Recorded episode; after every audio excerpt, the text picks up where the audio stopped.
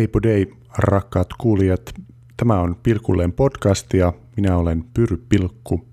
Täällä teille lukemassa, laulamassa, runoilemassa pöytälaatikkotekstejäni teidän iloksenne ja suruksenne ja sitten tuttuun ja totuttuun tapaan myös ruotimassa näitä tekstejä, joita teille haluan esitellä. Ja tällä kertaa mulla olisi lyhyt liuskan mittainen novelli, joka on kirjoitettu 2018 tarinoiden tiistait Ahjolan kirjoituskurssilla, jossa, jossa muun muassa aikaisemman jakson lentoteksti on kirjoitettu. Valitettavasti en muista, mikä tässä on ollut tehtävän antona. Oma veikkaukseni on, että tässä on pitänyt tulla jokin käänne, jokin äkillinen käänne tässä novellissa, mutta saatan olla hyvin väärässä. Tämä on vain minun valistunut arvaukseni. Ja sitten mulla on, kun tämän olen tästä lukea lurauttanut, niin muutamia ajatuksia tietysti jakaa ja myös mulla sattuu olemaan palautetta, mitä mä oon tästä saanut siellä kurssilla, tosin hyvin epämääräistä. Eli muistakaa rakkaat kuulijat kirjoittaa omatkin muistiinpanot sillä huolella, että vuosienkin jälkeen ymmärtää, mitä niissä sanotaan. Minä en ole niin tehnyt ja tänään kärsimme siitä.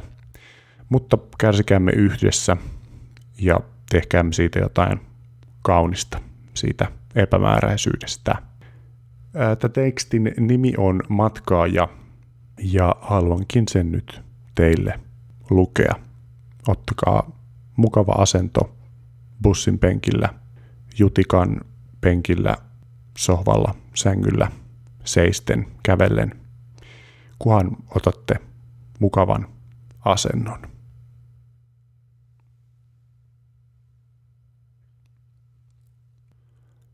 Metsän nietokset kirskuivat matkaajan jalanjäljissä, joita perässä työntävä pulkka painoi piiloon.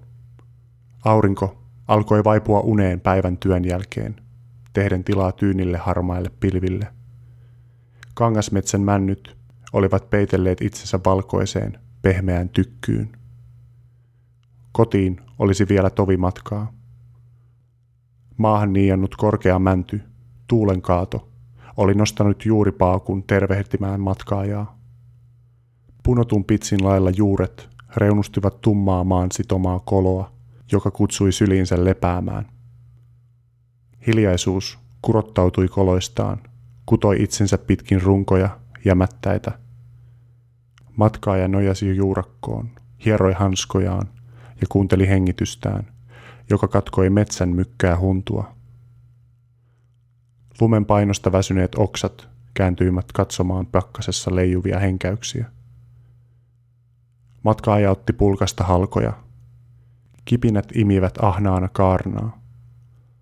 Roihu taisteli hetken hämärää ja kylmää vastaan, voittaen lopulta. Varjot tanssivat vasten kasvonsa nostanutta maata, taakse jääneitä askelia ja vaiti seisovia mäntyjä.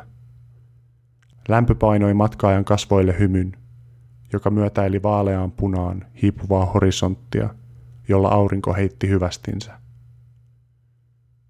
Vaan kävi matkaajalle niin, että ikiaikaisen auringon halkoihin sitoma hiili leikkivinä lieskoina lämmitti jäisen männyn sydämen.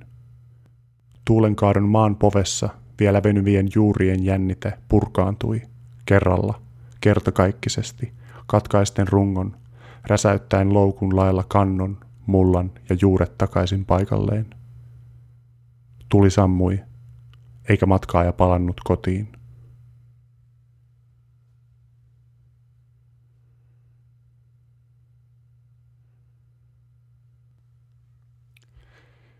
Jebo Dance. Sellainen oli minun kirjoittama matkaaja teksti. Ja pakko sanoa, että sitä oli hieman vaikea lukea, koska mm, en tiedä, ehkä olen itse jotenkin sumuisessa mielentilassa, mutta virkkeet on myös pitkiä ja poukkoilevia ja tuntui, että siellä oli myös suulle hankalia sanakomboja. Mutta tämä on yksi semmoisista teksteistä, jotka tavallaan osaltaan on päässyt unohtumaan ja on ihan yllättävä ilo lukea omaa tekstiä pitkästä aikaa. Ja mä huomasin, että vaikka tämä on lyhyt, niin täällä on semmoista tiettyä runnollisuutta.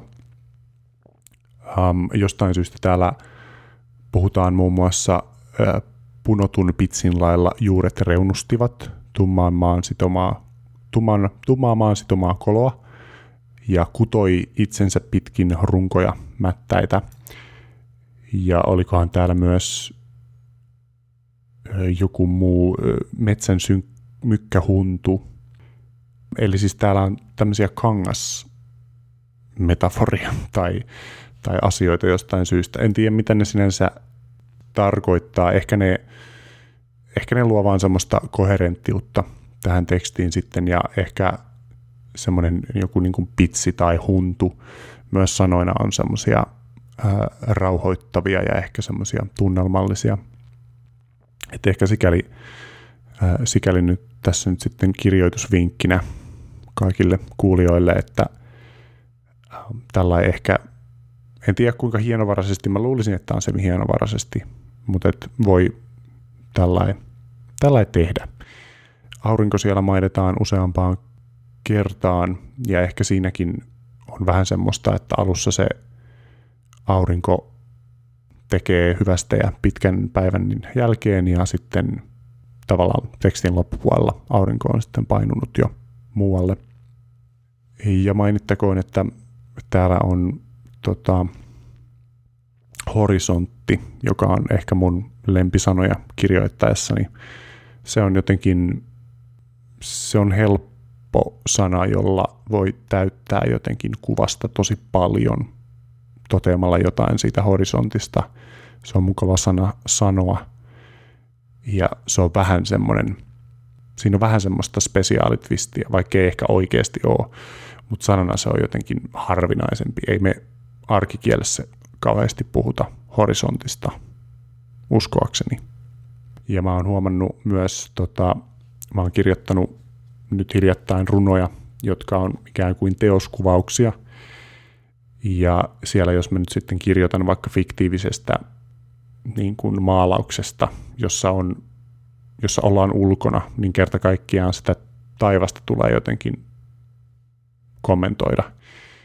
Niin se on ehkä vielä kivaa, mutta jossain vaiheessa mulla ehkä niin kuin loppuu sanat sen taivaan kuvaamiseen ja rupeaa vaan kyllästyttään.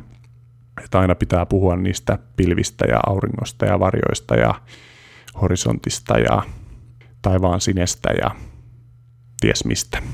Mutta ei sille mitään mahda. Jos tonne ulos menee, niin siellä on aika paljon taivasta nähtävissä, että pakko siitä on sitten myös kirjoittaa. Ja tässä nyt aurinko tekee tilaa tyynille harmaille pilville, niin se on ihan, ihan mukin menevästi ilmaistu, mikä siinä. Mutta tämä itse tarina tai tarinan tynkä, käännehän siellä nyt sitten lopussa oli viimeisessä kappaleessa. Ja kuten sanoin, niin mulla on vähän semmoinen kutina, että se olisi ollut tässä nyt sitten niin kuin juttuna. Mutta siis mun mielestä ihan tämän, kirjo, tämän tekstin kirjoittamisen kynnyksellä mä kuulin tästä, että on niin kuin mahdollista. Eli siis on ihan juttu se, että tuulen kaato tai siis kaatunut puu on vielä osin juuristaan kiinni siellä maassa – ja se on vähän niin kuin rotan loukku, ja jos siihen sitten jäiseen maahan tekee tulen, niin se saattaa tosiaan jotenkin vapauttaa sen jännitteen sieltä, tai kun ne sulaa, lämpiää ne juuret, ja sitten se puu kerta kaikkiaan vaan niin kuin katkee siitä keskeltä ja, ja niin kuin räsähtää kasaan.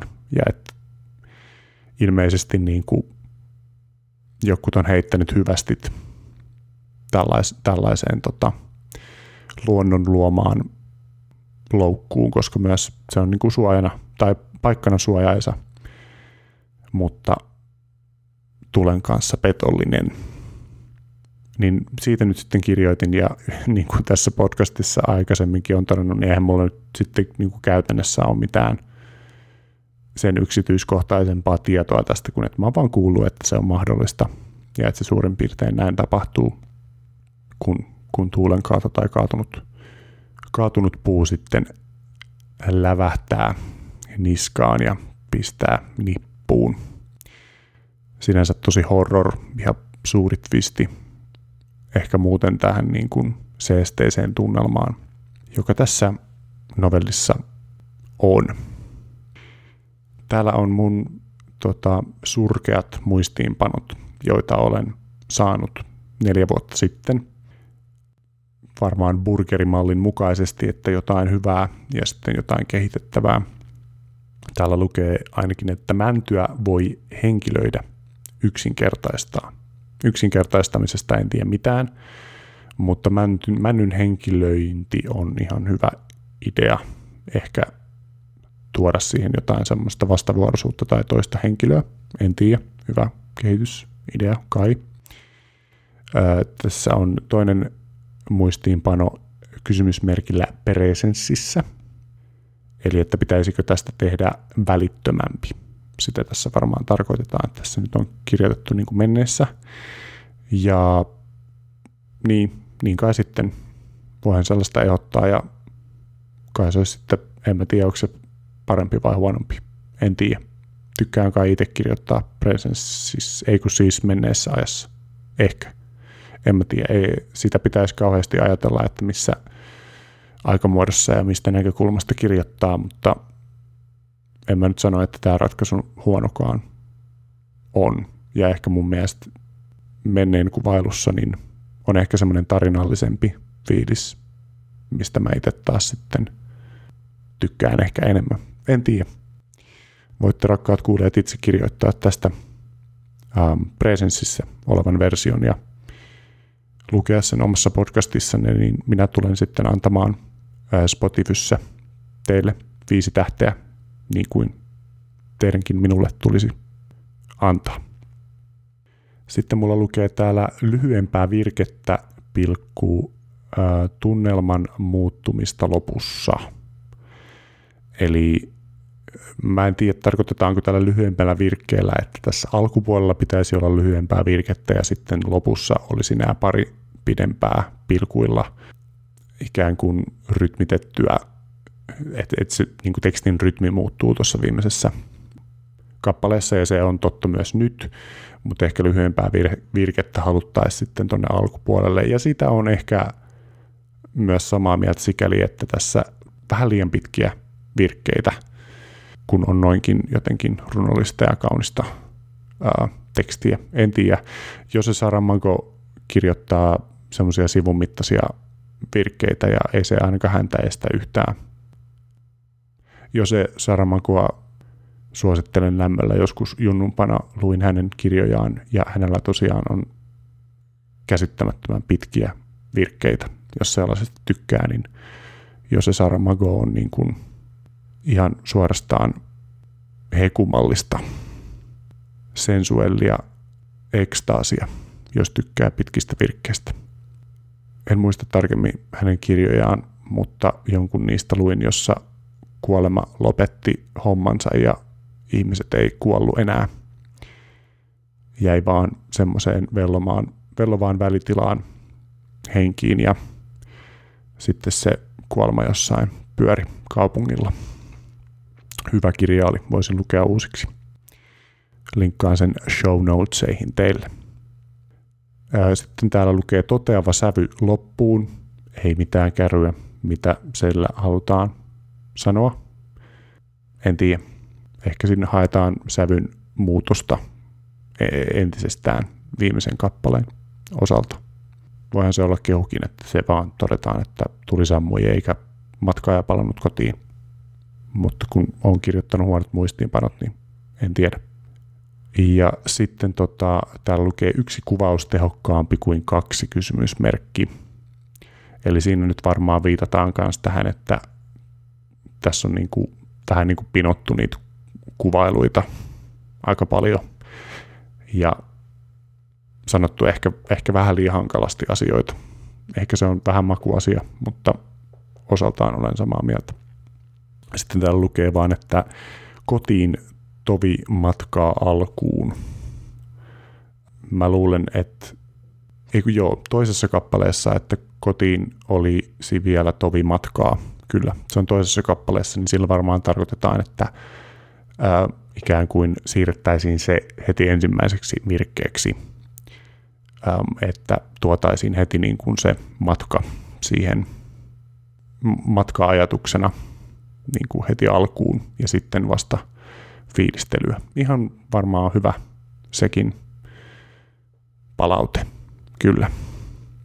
Siinä oli kaikki nämä tota, palautteet, joita olen ihan sitten ammattikirjailijalta saanut tai mitä olen niistä itse kirjoittanut muistiin. Mutta se on ehkä, toi on kyllä sillä jännittävää, että nykyään jos kirjoittaa vaikka runoja tai jotain, niin se vähän niin kuin kirjoittaa kerrasta purkkiin ja sitten sitä vähän ehkä muokkailee, karsii jotain tyhmää, Ää, mutta vaikea ehkä nähdä semmoisia isomman kokonaisuuden linjoja.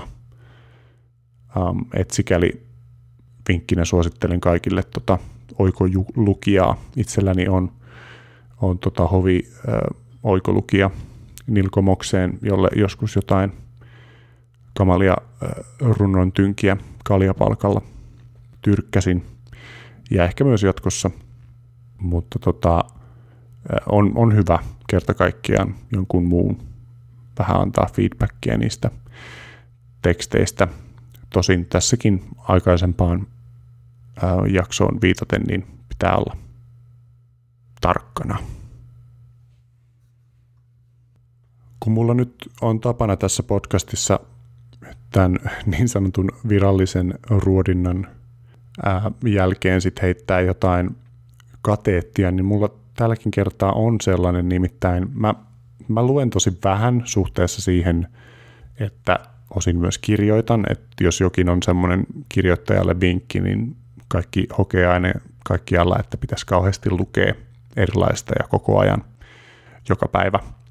Ja en sitä tee, vietän aikani, en tiedä, nykyään kardistri korttitemppuja, korttikikkailuja harjoitellen ja YouTubessa.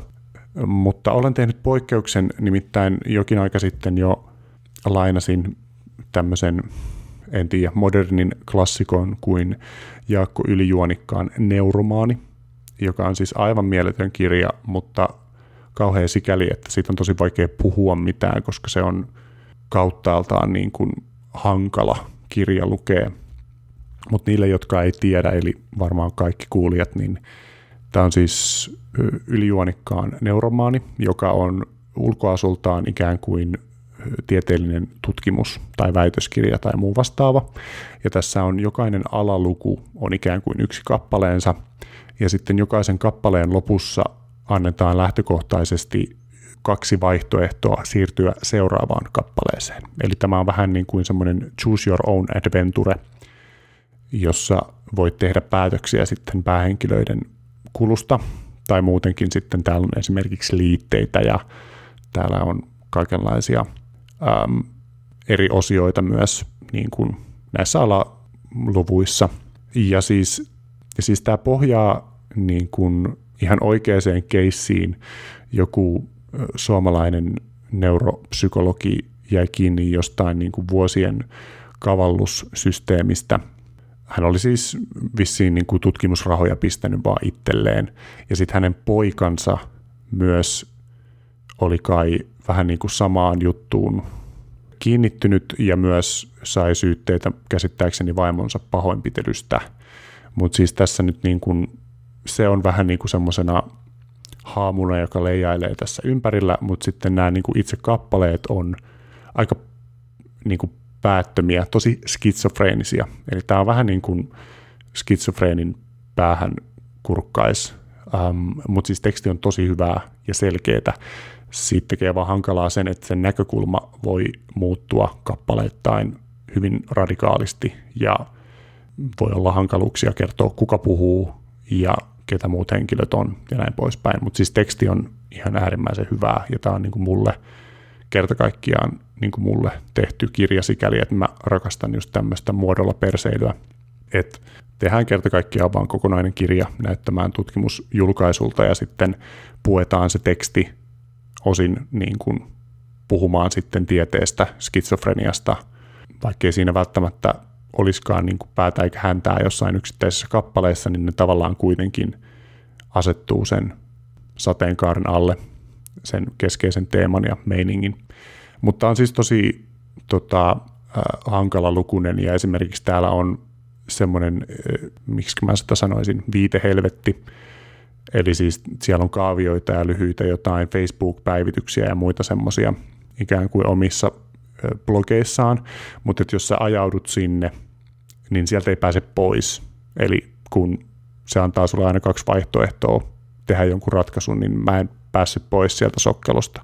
Että se sikäli myös niin kuin trollaa lukijaansa. Ja sitten täällä oli myös joku kappale päätty johonkin raamatulliseen arvotukseen.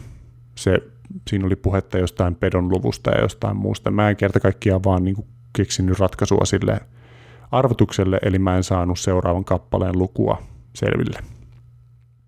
Neuromaani ylijuonikkaalta pitää lukea tätä vielä lisää, mutta tämä on antanut minulle jo ihan hirveästi.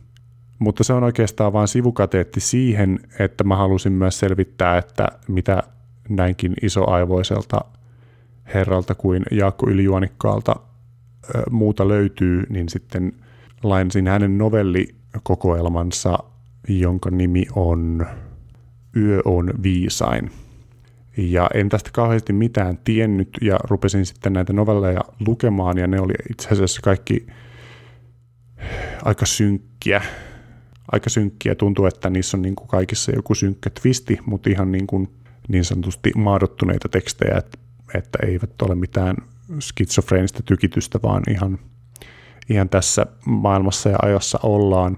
Mutta jotenkin peilaten näihin mun omiin teksteihin myös. Mä, mä niin tajusin, että, tai että mä luin näitä novelleja, jotka on hyviä, ytimekkäitä, mutta sitten mulle ei ihan ole selvillä, niin kuin, että miksi ne on kirjoitettu. Osa niistä on tosi lyhyitä tai, tai että et niissä yhtäkkiä kerrotaan jotain niin kuin tosi sen niin kuin normaalin olemisen e-, elämän tavallaan sivujuonteeksi tulee yhtäkkiä joku niin kuin tosi realiteetti, joku niin kuin kauhea tarina. Esimerkiksi tässä on novelli, jossa tota, päähenkilön äidiltä varastetaan kenkä jonkun päällekävijän toimesta keskellä talvea, ja hänen jalkansa saavat paleltuman ja hänen jalkansa joudutaan amputoimaan. Niin mulla herää kysymys, että, että mitä, mi, mi, miksi ei sillä, että se olisi niin kuin huono asia, mutta tavallaan, että et varsinkin jossain tämmöisissä novelleissa, missä, missä välttämättä se tarkoitus ei tuu niin äkkiä tai selvästi selville, niin mun aivot jotenkin hämmentyy, jos mä en saa kiinni siitä ajatuksesta, että miksi tämä on kirjoitettu. Ja siis se on täysin mun päässä, se ei ole mikään niin kuin kritiikki mitään kirjallisuutta kohtaan. Ja siis kyllähän me nyt niin kuin tarinoita kerrotaan arjessamme, vaikka hurumykke, ja sitähän tämäkin nyt sitten on tarinoiden kertomista. Mutta joku mun aivoissa niin kuin on nyrjähtänyt ehkä pidemmän aikaa, ja nyt se jotenkin kristallisoitu sitten tätä ylijuonikkaan Yö on viisain novellikokoelman novelleja lukiessa. Ja sitten mä tajusin myös, että mun omat tekstit on pitkälti reaktioita kirjoituskilpailuihin. Eli että se on se mun niin kuin syy ja siemen niille teksteille. Kyllähän mä kirjoitan ihan sillä kirjoittamisen ilostakin asioita ja parhaillaan myös tavallaan vähän niin kuin pseudorunokokoelmaa tai runoja saman ajatuksen alaisuudessa, mutta siinäkin on sitten se raami sille, että mitä siinä tavallaan, en nyt sano tutkia, mun mielestä tutkimus on, on, on tota sana, jota taiteen tulisi käyttää tosi varovaisesti – mutta kuitenkin, niin kuin, että mulla on itselle tietysti tosi selkeä, että mitä, mitä siinä haetaan. Mutta tämmöiset lyhyet novellit mua niin kuin hämmentää. Mun, aiv- mun aivoja hämmentää. Mä oon jotenkin niin jotenkin looginen tai, tai jotenkin jotain sellaista, että hämmentää. Um, joten rakas kuulija, mi- miksi sinä luet tai et lue novelleja ja mitä niistä, mitä niistä saat? Lyhyitä tarinapätkiä, jotka kuitenkin ovat varmaan lähtökohtaisesti fiktiivisiä. Ja että nyt tässäkin niin kuin minä olin kirjoittanut nyt sitten matkaajasta ja tästä asiasta, että tuulenkaanto saattaa jonkun vaan, luonto saattaa vaan tappaa jonkun varomattoman kuin rotan loukkuu. Mutta emme sitten lopulta itse tiedä, että mitä kaikkea siitä kuulija voi saada itselleen. Kai se on myös semmoista mähmäsempää esteettistä nautintoa ja sen tarinan läsnäolossa paistattelua, mutta tätä hämmennystä halusin teille jakaa. Um, ja samassa tietysti suositella teille Jaakko Ylijuonikkaan tuotantoa. Hän on tehnyt monta kirjaa, jo- joihin varmasti myös muihin tulen tutustumaan. Eli varsinaisesti tällä ylijuonikas tangentilla ei sinänsä ole mitään opetusta, mutta kehotan teitä, rakkaat kuulijat, pohtimaan, että, että miksi te kirjoitatte tai ette kirjoita. Miksi joku, en mä tiedä, kysymyksiä on ilmoilla. Ää, se on varmasti vaan mun aivoissa joku semmoinen ratkaisematon asia vielä, enkä sitä osaa täysin argumentoida tai artikuloida, mutta olen sen tuonut nyt teidänkin tietoisuutenne ja toivon, että saatte siitä kenties jotain itsellenne. Mutta haastan teidät hakemaan siis jonkun novellikokoelman. Lukekaa pari novellia ja sitten ihmetelkää, että miksi juuri tämä tarina tuotiin teidän eteenne. Joku tosi yksityiskohtainen, joku yksittäinen hetki elämästä, niin mik, miksi? Miksi joku halusi kertoa sen? Ja sitten kun olette saaneet vastauksen, niin kertokaa sen minulle Instagramissa pilkulleen nikille. Inboxiin slaidatkaa sinne, niin minä luen sitten teidän vastauksenne. Ei tässä tämän kummempia, kuulkaa rakkaat kuulijat. Se oli matkaaja ja minä matkaan tästä nyt sitten Halloween bileisiin ja toivotan teille kaikille spookia loppupäivää ja yötä. Hei hei.